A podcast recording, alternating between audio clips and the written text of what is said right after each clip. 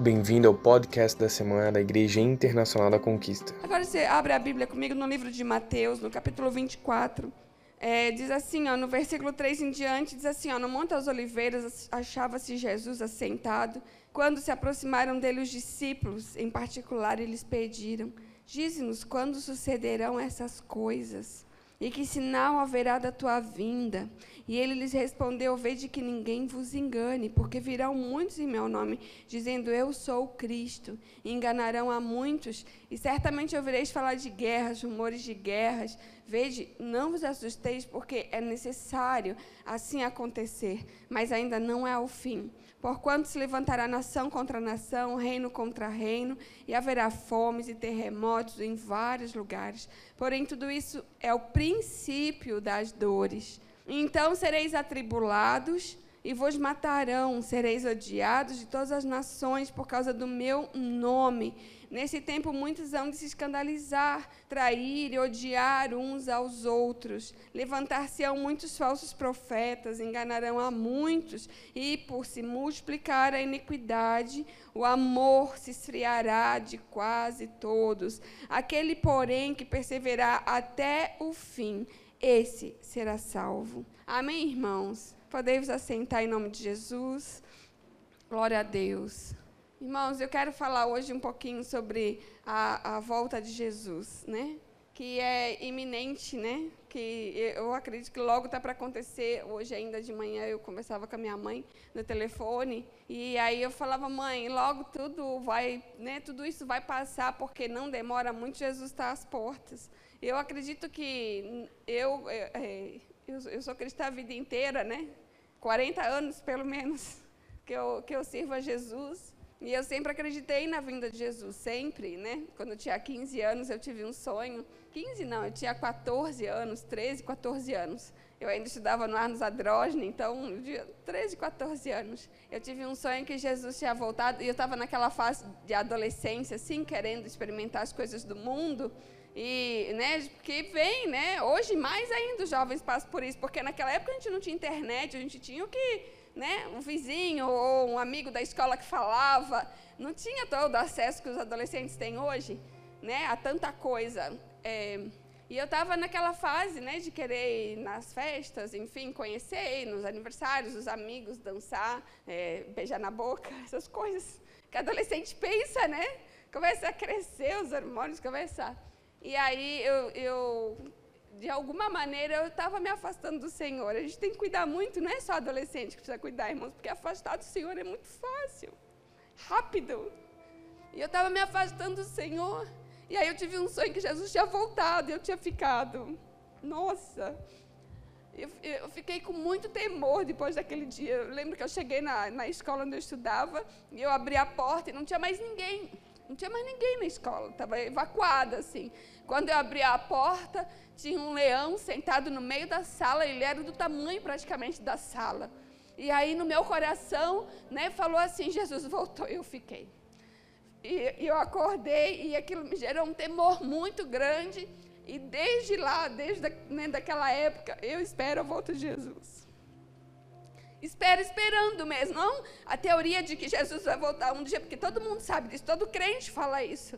E aí eu sabia isso desde que eu tinha quatro anos, né? porque minha mãe sempre pregou isso para nós.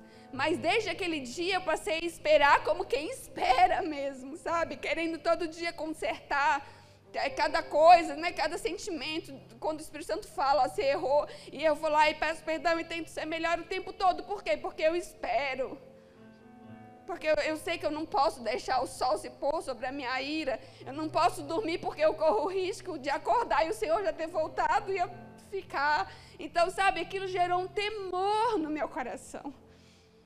Sabe, me fez ter uma postura diferente diante do Evangelho, diante do mundo e diante de mim mesmo.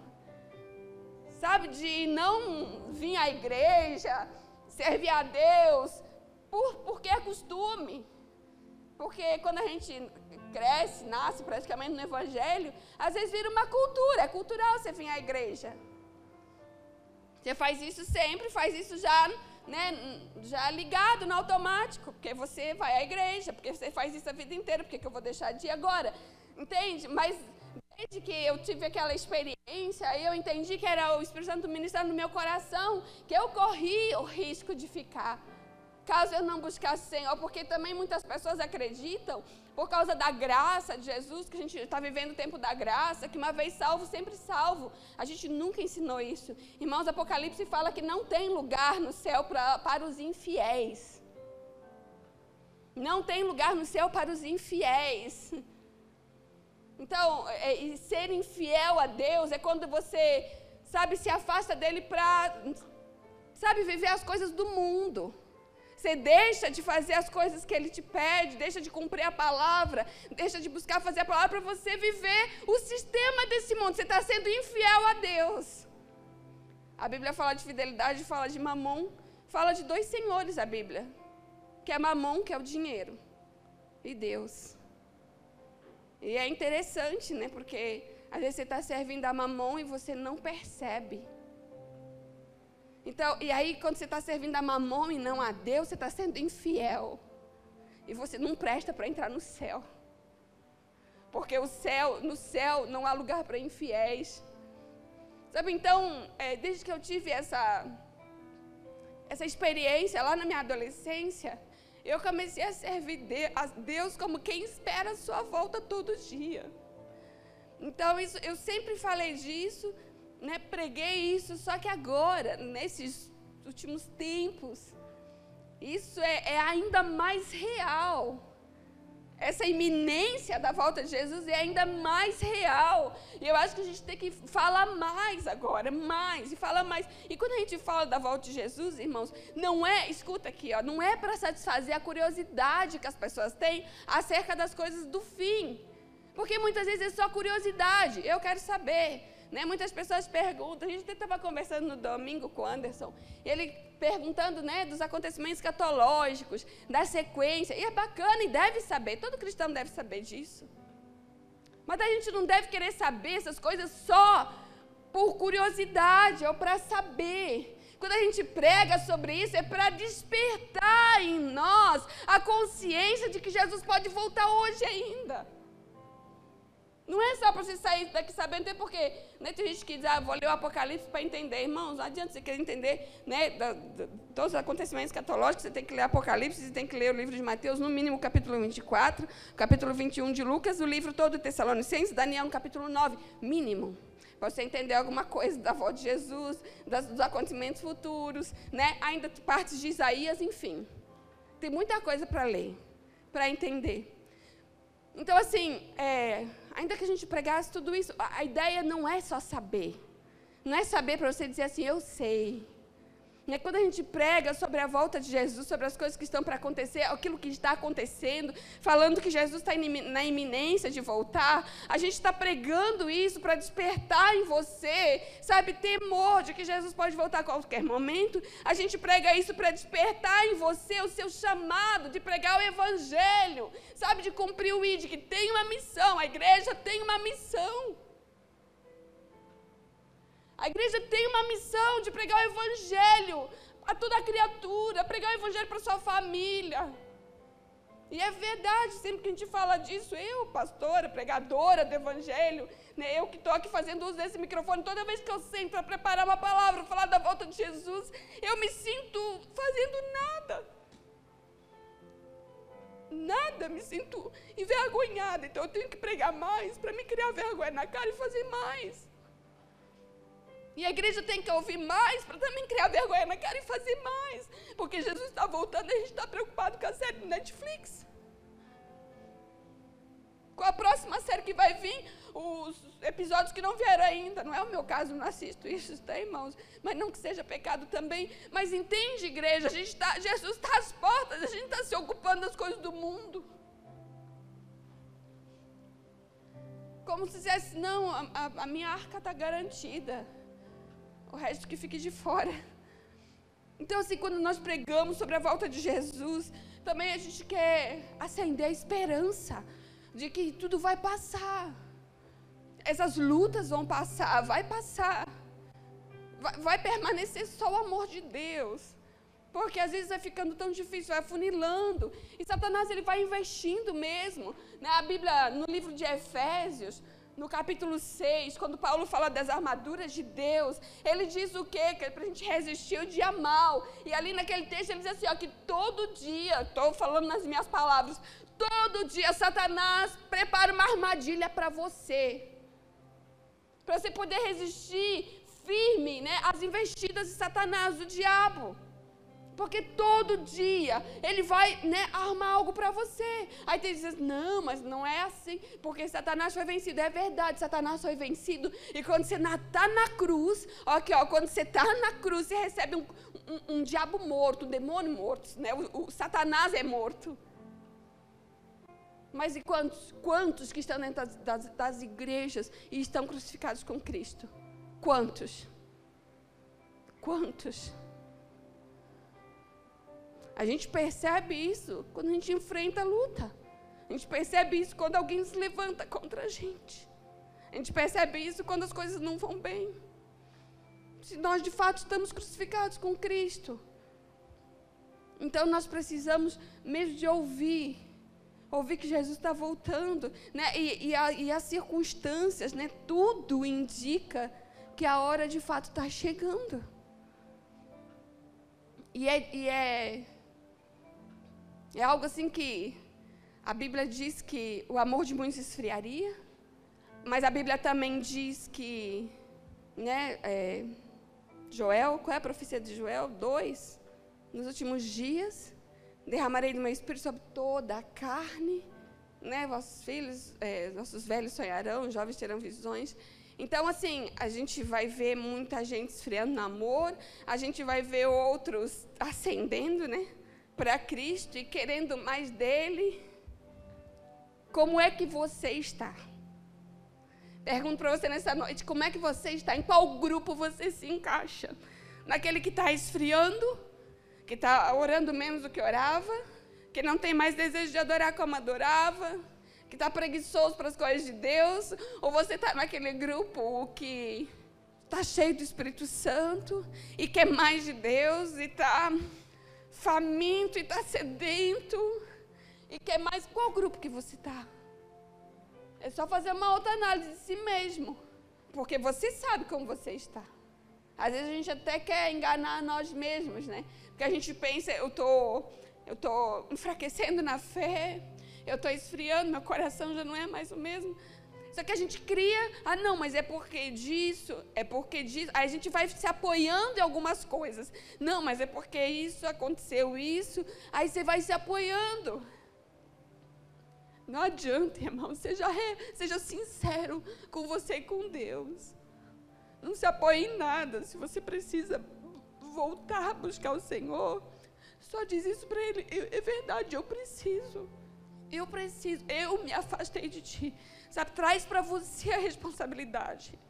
Isaías, quando ele viu o Senhor sentado sobre o alto sublime trono, que ele teve um encontro com Deus, ele diz o quê? Primeiro ele, ele traz para ele, ele diz: Ai de mim, ai de mim.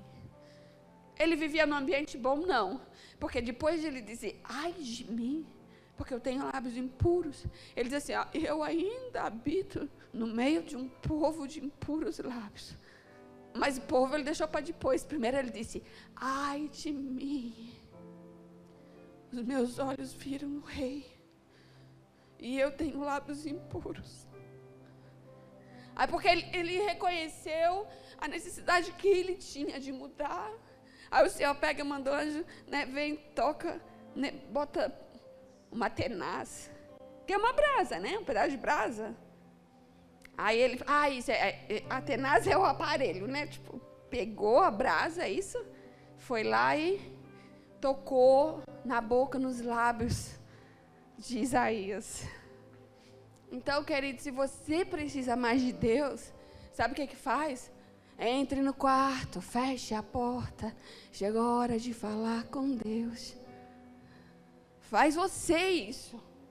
Ah, mas é porque assim, é, eu sei que eu tenho que orar, mas é porque, mil, daí vai passando o tempo, daí eu faço mais uma coisa, aí eu faço mais uma coisa, daí eu respondo mais uma pessoa no WhatsApp, aí eu vejo mais um pouco o Facebook, eu sei que tem né, o Espírito Santo. Irmãos, coitado do Espírito Santo, que ele fica gritando lá dentro, pelo amor de Deus, me busca. Me ouve. Aí você deu a noite, deu hora de dormir, você não orou. Faz só aquela oraçãozinha, obrigado Jesus pelo dia. Não, não, não. Só. Só e vai dormir. Então, irmão, ah, mas é que eu, eu quero orar, mas não tenho vontade. Como é que eu faço? Eu não tenho vontade. Não consigo. Só vai lá, dobra o gelo e fica lá então quieto. Mas vai. Vai. Vai ficar quieto. Não fala nada, mas vai. Pelo menos diz assim, eu estou aqui. Eu... eu já dormi de joelho. Fica tudo dormente as pernas, né? Acorda, não consegue nem andar. Mas nem que seja para isso, mas vai, sabe, para pelo menos para né, ministrar para você a necessidade que você tem da presença de Deus. Então, irmão, Jesus está voltando. Né? O que, que precisa acontecer ainda para que Jesus volte? Eu não sei.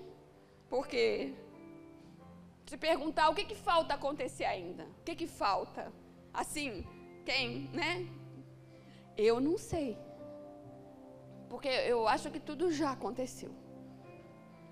Né? Eu não sei, eu estou na iminência da vinda dele a qualquer momento. Então, assim, tem alguns sinais. Se você ler o capítulo 24 todo de Mateus, o capítulo 21 de Lucas, leu a primeira e segunda carta aos Tessalonicenses, você vai ver, né, muita coisa já aconteceu, ou praticamente tudo. Eu não sei o que falta. E eu quero falar de alguns sinais da volta de Jesus. Primeiro deles, guerras e conflitos. Começa o capítulo 24 de Mateus falando. Né? Lucas 21, 9 também diz assim, ó, 9 e o 10. Quando ouvirem falar de guerras rebeliões, não tenham medo. Diz assim, ó, é necessário que primeiro aconteça essas coisas, mas o fim não virá imediatamente. Então Jesus disse assim: Jesus falando para os discípulos: nação se levantará contra nação, e reino contra reino. Irmãos, nos últimos 100 anos, ó, nos últimos 100 anos aconteceu muita coisa, não é? De conflito, de guerra. 1940, 1939, eu acho, Primeira Guerra Mundial, 38, 39, 1943, 44, 45, eu acho, é por ali, né? Eu sempre sei mais ou menos. Segunda Guerra Mundial, que foram os maiores conflitos que a gente teve. Mas fora isso, nos últimos 100 anos, tiveram muitos conflitos. Mais de 80 conflitos, é, assim, guerras e conflitos graves, sabe? De, de causar muitos danos à população mundial. Fora, fora, né, a, a, a, a, guerra que existe entre as religiões, né, os que são os xiitas, os muçulmanos xiitas, que vive né, estourando bomba para tudo que é lado no mundo muçulmano, agora né, nos últimos tempos na Europa também, que a Europa vive debaixo de medo desse povo que praticamente invadiu a Europa se eles perceberem, agora né, eles percebem, já é tarde. Né? Fora isso, fora a guerra que há no tráfico de drogas, que mata todos os dias e que a gente nem sabe, e a gente também nem quer saber, porque a gente não dá conta disso, de tanta notícia ruim. Então, assim, muita coisa já aconteceu nesses últimos anos. Irmãos, aqui, ó, se a gente pegar o, o capítulo 24 de Mateus, a Bíblia, né, a Bíblia mesmo fala, o próprio capítulo, Jesus fala isso, né, que se a gente pode comparar uma mulher com dores de parto. Se você pegar todo o capítulo 24, você vai ver isso. Né? Percebe que o contexto é de uma mulher com dores de parto. Então, quando o Senhor ele compara as dores de parto, Ele está dizendo assim: ó, vai começar devagar, mais espaçado, mas vai passando o tempo, quanto mais vai se aproximando, a, as, as contrações né, diminui o tempo e ficam mais fortes. E é isso que a gente está vendo agora. Porque tem gente assim, ah, é, guerra sempre houve. Verdade. É, desastres naturais sempre houveram. Verdade. Não, é, pecado. Pecado existe desde Adão e Eva no paraíso. Ou seja, né, sempre houve. Verdade. Mas agora está aumentando, diminuindo o tempo e aumentando a dor. Então você percebe que está chegando a hora Está chegando a hora do parto. Né? Ó, catástrofes naturais. Lucas 21, 11 diz assim: haverá grandes terremotos, fome, peste em vários lugares e acontecimentos terríveis e grandes sinais provenientes do céu. Então, tsunami, furacão, terremoto, isso tudo a gente já viu. vai ver mais. Fome.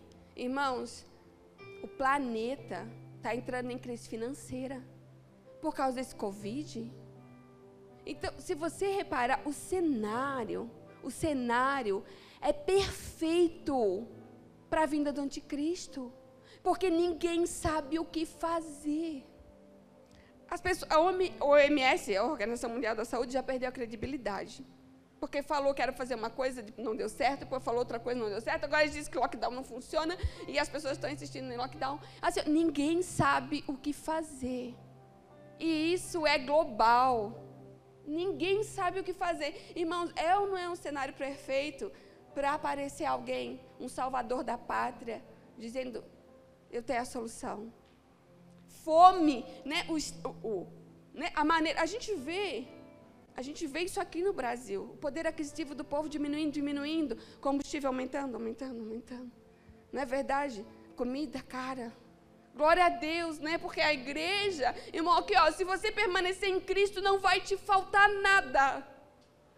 Mesmo que a gente passe pela grande tribulação, porque eu creio que Jesus vai nos buscar antes da grande tribulação, mas tem gente que acredita que é depois, não importa. Independente, se você passar pela tribulação e você permanecer em Cristo, não vai te faltar comida. Aquilo que é necessário. A palavra diz, né? Eu fui eu sempre confundo, foi Davi que falou isso. A gente fala que foi Paulo, mas foi Davi que falou isso, né? Eu fui moço e agora sou velho. Eu nunca vi o justo mendigar o pão. O justo. Quem que é justo? Quem que é justo? Quem está na justiça de Deus. Quem está nele, quem está crucificado nele. Então, fome, irmãos, a gente, vai, a gente já viu e vai ver mais. Né? A gente vai ver mais. Então, tudo né? As coisas estão acontecendo. Aumento do pecado, um outro sinal da vinda de Cristo. E isso é assustador e é escancarado. Mateus 24, 12 diz assim: ó, devido ao aumento da maldade, o amor de muitos esfriará. Ô irmãos, aqui ó, é uma coisa que eu tenho pensado muito, eu tenho meditado. O pecado está se tornando normal até dentro da igreja. Normal. E a Bíblia diz: por se multiplicar o pecado, o amor de muitos vai se esfriar. A gente vê uma influência devastadora do pecado no meio do povo de Deus. No mundo, então, nem se fala. Sabe, então, o pecado se tornou, tornou normal. A pornografia, excesso, né? A gente vê excesso de adultério, normal. No mundo, os homens traem suas esposas, é normal é fornicação, dentro da igreja. Dentro da igreja. Dificilmente, não estou falando da, da nossa igreja, estou falando da igreja de Cristo. Dificilmente um casal de namorar se casa virgem. E a gente já acostumou com isso. Ah, quando está namorando, bom ficar fora do ministério, depois que casar, volta de novo. Por quê? Porque ele não dá conta de ter vida de santidade. Isso não é normal corrupção, violência. A gente vê o tempo todo. Não é verdade? Então, irmãos, isso é, é, é um dos sinais de que Jesus está voltando e não demora. Olha o aborto. Normal. Não é? A gente viu agora em dezembro, lá as mulheres lá pulando no Congresso na Argentina, porque tinha sido aprovado no Senado a lei do aborto que pode abortar, que elas têm, elas têm a escolha de querer ou não um filho que está no ventre. E, e, as mulheres tudo né, celebrando, de roupa verde, sei lá, liberdade, esperança, não sei o que queria dizer. Que isso? Qual é a diferença de matar um filho que está no ventre e um filho que está no colo? Qual é a diferença? Então, assim, mas é normal. Aí, sabe o que, que, que, usa? Desculpa, não, mas é porque essas crianças não adianta nascer e ficar lá no lixo, ou comendo não sei o quê, mas não quer, não poder transformação. Agora, porque vai crescer na pobreza, então eu tenho direito de matar. Como que é isso? Ninguém é dado o direito de matar. Isso aí é base do cristianismo, que a gente não pode matar. É base, é dos dez mandamentos, é base do cristianismo, não pode matar. E alguns que se dizem, se chamam por igreja, dizem, tem que deixar. Tem muita mulher morrendo em clínica é, clandestina de aborto. Então tem que deixar, né, tornar normal para poder ir ali no hospital e abortar. O pecado vai se tornando normal. E muitas vezes até gente dentro da igreja concordando com esse tipo de prática. Crente de verdade nunca, nunca vai aceitar esse tipo de coisa. Sempre vai combater o pecado, sempre vai combater o mal. Independente da, da, da consequência que ele venha sofrer. Então, irmãos, o pecado está aí, está batendo na porta. Não é verdade? A gente está vendo o tempo todo. É normal sensualidade. Às vezes bota a saia longa, mas aquele vestido né, embalado a vácuo, é quase o útero da pessoa. Não é verdade? Então, assim, ó, e homem também, porque o homem também sensualiza. Né? Mas eu digo, aqui na igreja, para a honra e glória do Senhor, a gente não tem esse problema, porque o pessoal é muito comportado. Né? Mas, a gente, mas a gente tem que combater, porque eu sei que quem tem filho adolescente, às vezes, é, né, os adolescentes dizem, ah, porque a moda, a moda é usar cropped, a moda, a moda é mostrar a barriga, a moda é não sei o que, a moda é isso, a moda é aquilo. E a gente não pode, como igreja do Senhor, a gente não pode abrir mão desses princípios, dizer, não, está errado. A igreja de Cristo não é assim. A igreja de Cristo não se comporta assim. Porque está tá cheio, gente que saiu daqui mesmo esses dias ainda. Agora eu vi. A menina, né, com quase nada de roupa, com música evangélica no fundo, porque foi para uma igreja que pode. Uma igreja mais moderna, que não se importa com o tipo de roupa. Aí assim, né, tá lá no fundo tocando o Cassiane, o Mar Vermelho, e ela pelada praticamente, dizendo: "A vitória é minha". Quem foi que ensinou que evangelho é isso que se prega? Que evangelho é esse que se prega? Sabe o que é isso, irmãos? Para encher a igreja. Porque um pastor que vê isso na internet é te chamar a ovelha e dizer, filho, está tudo errado. Então é melhor se nem dizer que você é crente para não envergonhar o nome de Jesus. Mas não faz isso, sabe por quê? Porque a igreja é cheia. Então, assim, tudo mostra que Jesus está voltando. Não é verdade? Não demora.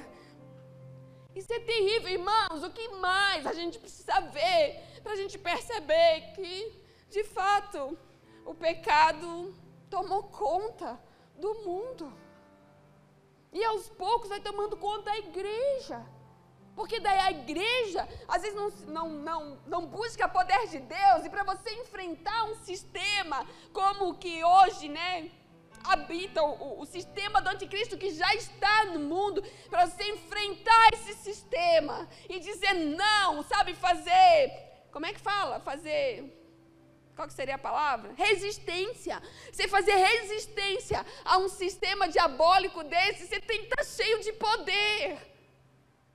Porque é o poder de Deus que traz autoridade para a igreja para dizer: não, não, não, está errado, não, não vamos nos dobrar isso. Porque se não tiver poder, não vai, não vai ter força para resistir isso. Então nós precisamos de buscar poder de Deus. O poder de Deus nos dá autoridade. A igreja de Atos tinha autoridade. Mas por quê? Porque eles oravam. Eles buscavam a Deus. Eles conheciam a palavra. Eles permaneciam na doutrina dos apóstolos. Como que, como que a igreja vai enfrentar esse sistema. Se a boa parte da igreja, eu diria, sei lá, talvez 80% da igreja não conhece a palavra. Não conhece porque não lê. Porque não lê. Como que a igreja vai enfrentar todo esse sistema diabólico? Né? Porque já está no mundo, ele só vai estar tá ampliando, ele está ampliando, ele está tomando cada vez mais conta, né? Abraçando, engolindo, está engolindo as igrejas. Como enfrentar isso? Não lê a Bíblia. Se não conhece a palavra. E Jesus falou: Olha, não vos enganeis, não deixa ninguém vos enganar, porque surgirão falsos cristos, falsos mestres, que enganarão a muitos, se possível, até os escolhidos. Mas não, não, não tem tempo para ler a Bíblia. Como que essa igreja vai enfrentar o anticristo? Vai enfrentar né, o sistema desse mundo. Se Jesus não volta mesmo a arrebatar a noiva antes da grande tribulação, irmãos, o que, que vai sobrar? Se nós tivermos que passar pela grande tribulação, o que, que vai sobrar? Quem que vai permanecer fiel? Quem? Se depender do tanto de Bíblia que a igreja conhece. Muito pouco. Muito pouco. Então, nós precisamos buscar o Senhor. Nós precisamos conhecer Sua palavra. Ou outro sinal, a propagação da nova era. Assim, ó, 2 João 1,7 diz assim: ó, de fato, muitos enganadores têm saído pelo mundo, os quais não confessam que Jesus Cristo veio em corpo. Tal é o enganador, o anticristo. E a gente tem, a gente tem visto né, esse movimento da nova era. O que é esse movimento da nova era? Um conjunto de diferentes crenças com o objetivo de buscar uma verdade única, universal. Eles chamam de era de aquário e eles vêm falando da evolução do ser humano, que o ser humano ele evolui naturalmente, né? Que eles já acreditam na evolução, não na criação. Eles assim, o ser humano ele vai ficando melhor. Aí eles usam práticas espíritas dizendo, né, que a gente vai evoluindo, a gente na, é, morre, renasce, né, e vai ampliando, vai, vai ficando maior como ser humano, né? Vai crescendo, vai se você vai evoluindo. Então você não precisa de Cristo para te salvar sabe, descartado o plano de salvação de Jesus. Não, não, é a evolução do ser humano. Você vai ficando melhor, você vai fazendo, praticando bem, você vai né, ajudando o pobre. Né, e isso vai te tornando melhor. E aí a nova era também prega a paz. E é bem interessante que o Paulo Eduardo colocou um, um negócio na Rede Fire lá, uma matéria, falando de uma igreja, mas de uma igreja em Berlim, um templo. Não é uma igreja, é um templo em Berlim que vai servir tanto, vai servir para as três religiões monoteístas, né? As três maiores religiões monoteístas que têm um só Deus do mundo, que é o cristianismo, o islamismo e o judaísmo. Vai ser uma igreja, uma sinagoga e uma mesquita ao mesmo tempo. Vai ser em Berlim. Já está, parece começar a construir agora em janeiro. Isso já é um projeto de 2014. Aí foram adiando, aí o Covid adiou mais ainda. Agora parece que em janeiro ia começar a construção num lugar lá em Berlim, bem no centro da cidade, um lugar referência, né, aonde as três religiões, maiores religiões do mundo, vão poder cultuar no mesmo lugar. Você acha que isso é o quê? Nova era. Não, vamos unir as crenças. Não, não, não vamos mais brigar por causa de religião. E, e se a pessoa não conhece a palavra, né, se a pessoa não, ela acha que isso é bom. Porque isso desde criança eu ouço que o, o diabo, minha mãe dizia, o diabo não vai vir com dois chifres com um rabo, Patrícia. Porque a gente queria dizer que é, não, mas isso não, mas isso pode ser de Deus. Ai, conheci um garoto lindo na escola. Nossa, mãe, ele é coisa mais linda. Ora, minha filha, não, mas é de Deus. Ele olhou para mim ontem, só pode ser de Deus. Eu disse a Deus, se for da tua vontade, que ele me olhe. Não é? Aí a mãe dizia, o, o diabo não vai aparecer, Patrícia, com um rabo, com dois né, galhos e um tridente na mão. Aí quando a gente não conhece a palavra, a gente né, é enganado. A gente diz, não, que bacana, olha só. Um pastor, um rabino, um sheik, sei lá como é que chama lá, um, do, do muçulmano, não sei como é que chama. Enfim, olha que legal, que lindo isso, paz. Sim, falsa paz. Jesus está às portas. Não é verdade, irmãos? Jesus está às portas. Ó, oh, quer ver um outro sinal? Um, tudo, que eu tô, tudo que eu falei já aconteceu. O outro sinal, renascimento de Israel. Já aconteceu. 1948. Porque 70 depois de Cristo, eles foram dispersos né? Já tinha sido antes, né? Na, quando era no Império Babilônico, enfim. Aí tá, voltaram, reconstruíram os muros Neemias, reconstruíram, fizeram o templo de novo. Esdras, né? Esdras comandou a reconstrução do templo, Neemias comandou a reconstrução dos muros. Tá, tá tudo lá de novo, Israel, pronto, nação. Aí chegou 70 depois de Cristo, que, né? Destruíram Jerusalém. Destruíram tudo. Aí os judeus saíram pelo mundo, né? Que é a diáspora que chama. Aí tinha a profecia que dizia: não, mas eles vão voltar. Né? Eles vão voltar. E esse renascimento de Israel seria a profecia. Isso já aconteceu em 1948, faz muito tempo. Já tem mais de 70 anos que a figueira floresceu. Já aconteceu. Não é? Aí tem o surgimento do anticristo, que é o que falta. Só. Que é o que falta. Ó, a Bíblia diz, o texto, 2 Tessalonicenses capítulo 2 diz assim: ó, Não deixe que ninguém os engane de modo algum. Antes daquele dia virá apostasia, e então será revelado o homem do pecado, o filho da perdição.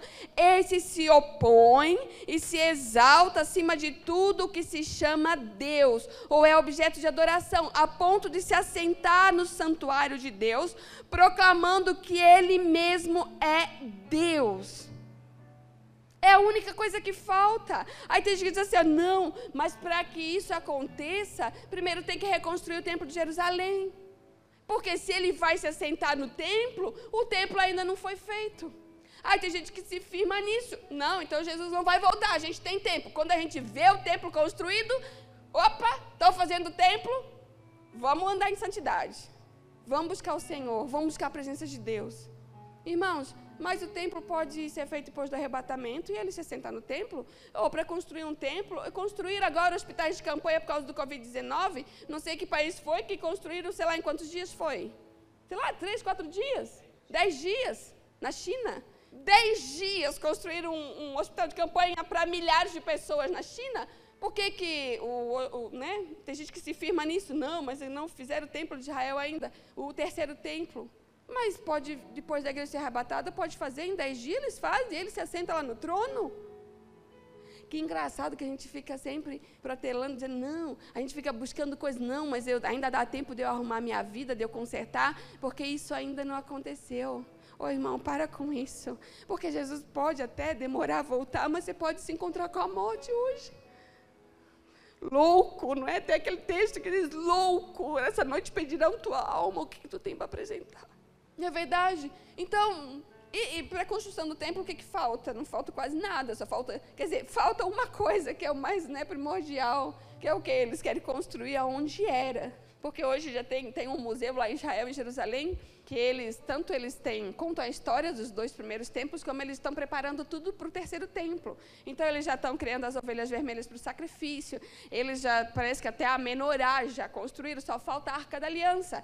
É uma das coisas que falta, mas que eles acreditam que estando pronto o templo, essa arca, né, até uns dizem, né, que essa arca está escondida, que está guardada, enfim, a gente não sabe. Enfim, mas é, o que, que falta do templo mesmo, para construir esse templo, é o lugar. Porque hoje tem uma mesquita lá no lugar, que é o Domo da Rocha. Essa que a gente vê quando vê foto de Israel, você vê aquela mesquita enorme, né, que fica no monte do templo. Lá era o templo de Salomão. Aí os judeus querem construir o templo lá, mas aquele lugar, a primazia daquele lugar é dos muçulmanos. Porque foi quando mil e tantos, no, antes de 1100, os muçulmanos invadiram ali Israel, Jerusalém, e eles pegaram aquele lugar e eles construíram ali essa mesquita e está até hoje. Então, Israel até tem, né? Jerusalém é de Israel, mas aquele lugar, a primazia daquele lugar é dos muçulmanos. Então, como é que eles vão construir um templo onde tem os muçulmanos? São inimigos? Rivais? Como que vai fazer isso? É impossível. Irmãos, é impossível como? Se aqui em Berlim estão fazendo um templo que vai servir para muçulmano, para cristão e para judeu. Se vão fazer isso aqui, na Alemanha, na Europa, por que não, por que não fazer lá? Você está entendendo? O anticristo, o espírito do anticristo, né? Já está tá tudo sendo organizado. Então eu pergunto, o que, que falta para Jesus voltar? Será que a igreja está atrasando a vinda de Cristo? Porque o livro, no capítulo, no livro de 1 Pedro, diz que a gente pode abreviar essa vinda. Que a gente pode abreviar essa vinda, falando, sabe, indo pregar, trazer o que desviou, pregando o evangelho para aqueles que estão à nossa volta. Será que a igreja está atrasando essa vinda? Será que os cristãos estão gostando desse mundo, de ficar aqui? Tem gente, ah, mas está tão bom. Ô irmão, quando está tão bom, quando o crente diz assim, está tudo certo, está tudo bem, não, né?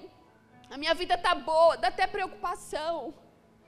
Nós temos um arqui-inimigo quando a gente diz está tudo bem, está tudo certo, porque talvez a gente não está incomodando ele em nada. Eu não vou dizer que a minha vida é ruim, eu amo minha família, glória a Deus, minha casa é uma benção, lugar de paz, amo meu esposo, mas eu quero que Jesus volte. Eu quero que Jesus volte. E não, não é que eu não estou me preocupando com ninguém, eu quero pregar mais para que Jesus volte, então. Eu quero ver mais pessoas se rendendo para que Jesus volte. Não quero ficar nesse mundo mal. Se já é difícil hoje, como vai ser daqui a 30 anos? Obrigado por ouvir o podcast dessa semana. Deus abençoe.